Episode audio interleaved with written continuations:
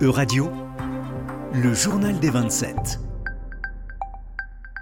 Bonjour à toutes et à tous, bonjour Violette, bienvenue dans cette édition du Journal des 27, l'émission qui suit le travail de la présidence française de l'Union européenne. Depuis le 1er janvier 2022 et jusqu'à la fin du mois de juin, c'est la France qui est ainsi chargée de coordonner le travail des 27 au sein du Conseil de l'Union européenne, l'institution qui réunit les ministres des différents États membres. Commençons cette édition en nous intéressant au travail du Conseil agriculture et pêche qui a validé la semaine dernière la mise en place de clauses dites miroirs pour les produits agroalimentaires. Avant de nous intéresser à ce que sont ces clauses, pourriez-vous nous en dire un petit peu plus sur le contexte dans lequel intervient cet accord, Violette Bien entendu, Juliane. Au cours des dernières années, le nombre de réglementations concernant la chaîne de production alimentaire a fortement augmenté en vue de protéger davantage l'environnement et les consommateurs. Une activité législative bénéfique pour les consommateurs, mais qui crée néanmoins des distorsions de concurrence pour les agriculteurs européens par rapport aux agriculteurs d'autres zones géographiques qui ne sont pas soumis aux mêmes règlements. Et en quoi consistent les dites normes miroirs, Violette? Les clauses miroirs sont des normes environnementales appliquées aux produits importés sur le territoire de l'Union européenne qui offrent une protection équivalente à celle en vigueur dans l'Union européenne. Elles visent essentiellement à promouvoir la sécurité alimentaire, à combattre la crise environnementale, ainsi qu'à assurer une juste rémunération aux éleveurs et agriculteurs. Et qu'impliquent ces distorsions de concurrence concrètement? Eh bien, c'est bien simple, Juliane. Cela signifie par exemple que des lentilles cultivées au Canada peuvent être importées dans l'Union européenne, alors que des pesticides interdits en Europe ont été utilisés. L'application de normes plus protectrices de l'environnement et des consommateurs dans l'Union européenne devient alors obsolète, car les agriculteurs hors Union européenne ne sont pas tenus de les respecter et des produits non conformes aux dites normes entrent dans le marché européen. Ces pesticides interdits en Europe sont par ailleurs moins chers, ce qui a pour effet de créer un désavantage économique dans le chef des agriculteurs européens. Et si le principe d'imposer ces normes fait l'unanimité parmi les ministres de l'Agriculture réunis en Conseil, leur application risque de rencontrer quelques difficultés. En effet, Juliane, les règles de l'OMC pourraient constituer un blocage à cette politique. Tout d'abord, l'Union européenne ne peut pas imposer ces mesures de manière unilatérale, contrairement à d'autres secteurs tels que la biodiversité. Aucun accord international ou organe indépendant n'est prévu en vue d'assurer des systèmes alimentaires durables. Un consensus international en la matière est nécessaire la conclusion d'accords bilatéraux avec des partenaires commerciaux.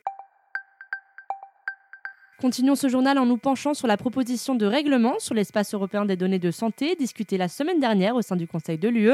Les ministres ont accueilli favorablement ce qui constituera un véritable pilier de la politique de santé européenne. Violette, que contient cette proposition de règlement? Eh bien Juliane, cette proposition de règlement a pour objectif de mettre en place un cadre juridique clair en vue de faciliter l'accès des patients à leurs données sous forme électronique, le partage des dites données avec les professionnels de la santé au sein de l'Union, ainsi que la réutilisation de ces données par les chercheurs, entreprises et pouvoirs publics. Et alors concrètement, comment ces objectifs seront-ils mis en place? Eh bien, ce règlement permettra par exemple à un patient espagnol en voyage en Italie d'accéder à une prescription dans une pharmacie locale ou encore à un docteur aux urgences en France d'accéder aux informations de santé d'un patient finlandais. D'ailleurs, une nouvelle gouvernance des données de santé va être mise en place. Tout à fait, la Commission souhaite créer le European Digital Health Data Board. Il s'agit d'un groupe d'experts assurant la coopération entre les différentes autorités compétentes. Ils seront chargés de gérer les demandes d'accès à certaines données. Cependant, l'efficacité de l'espace de santé européen risque de rencontrer quelques obstacles. En effet, Juliane, la réussite de ce programme dépend de la volonté des citoyens européens à partager certaines de leurs données les plus intimes, alors que la technologie du Covid Pass avait déjà été accueillie avec grande méfiance. Par ailleurs, l'idée du contrôle accru de l'Union sur cette infrastructure suscite des inquiétudes auprès des États membres. Ils craignent de perdre le contrôle en matière de données de santé en devenant de simples utilisateurs du système qui sera mis en place et géré par l'Union. Enfin, la conformité entre le RGPD et l'interprétation qui en est donnée par chaque État membre risque de poser problème dès lors que celle-ci est fortement fragmentée.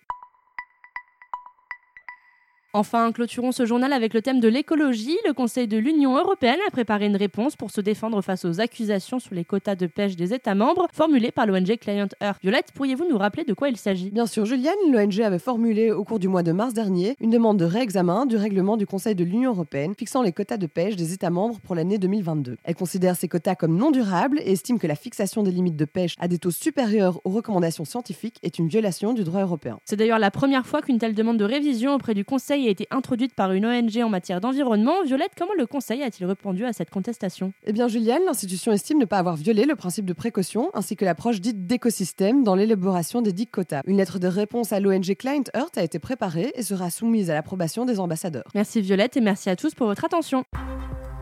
C'était le journal des 27. À retrouver sur euradio.fr.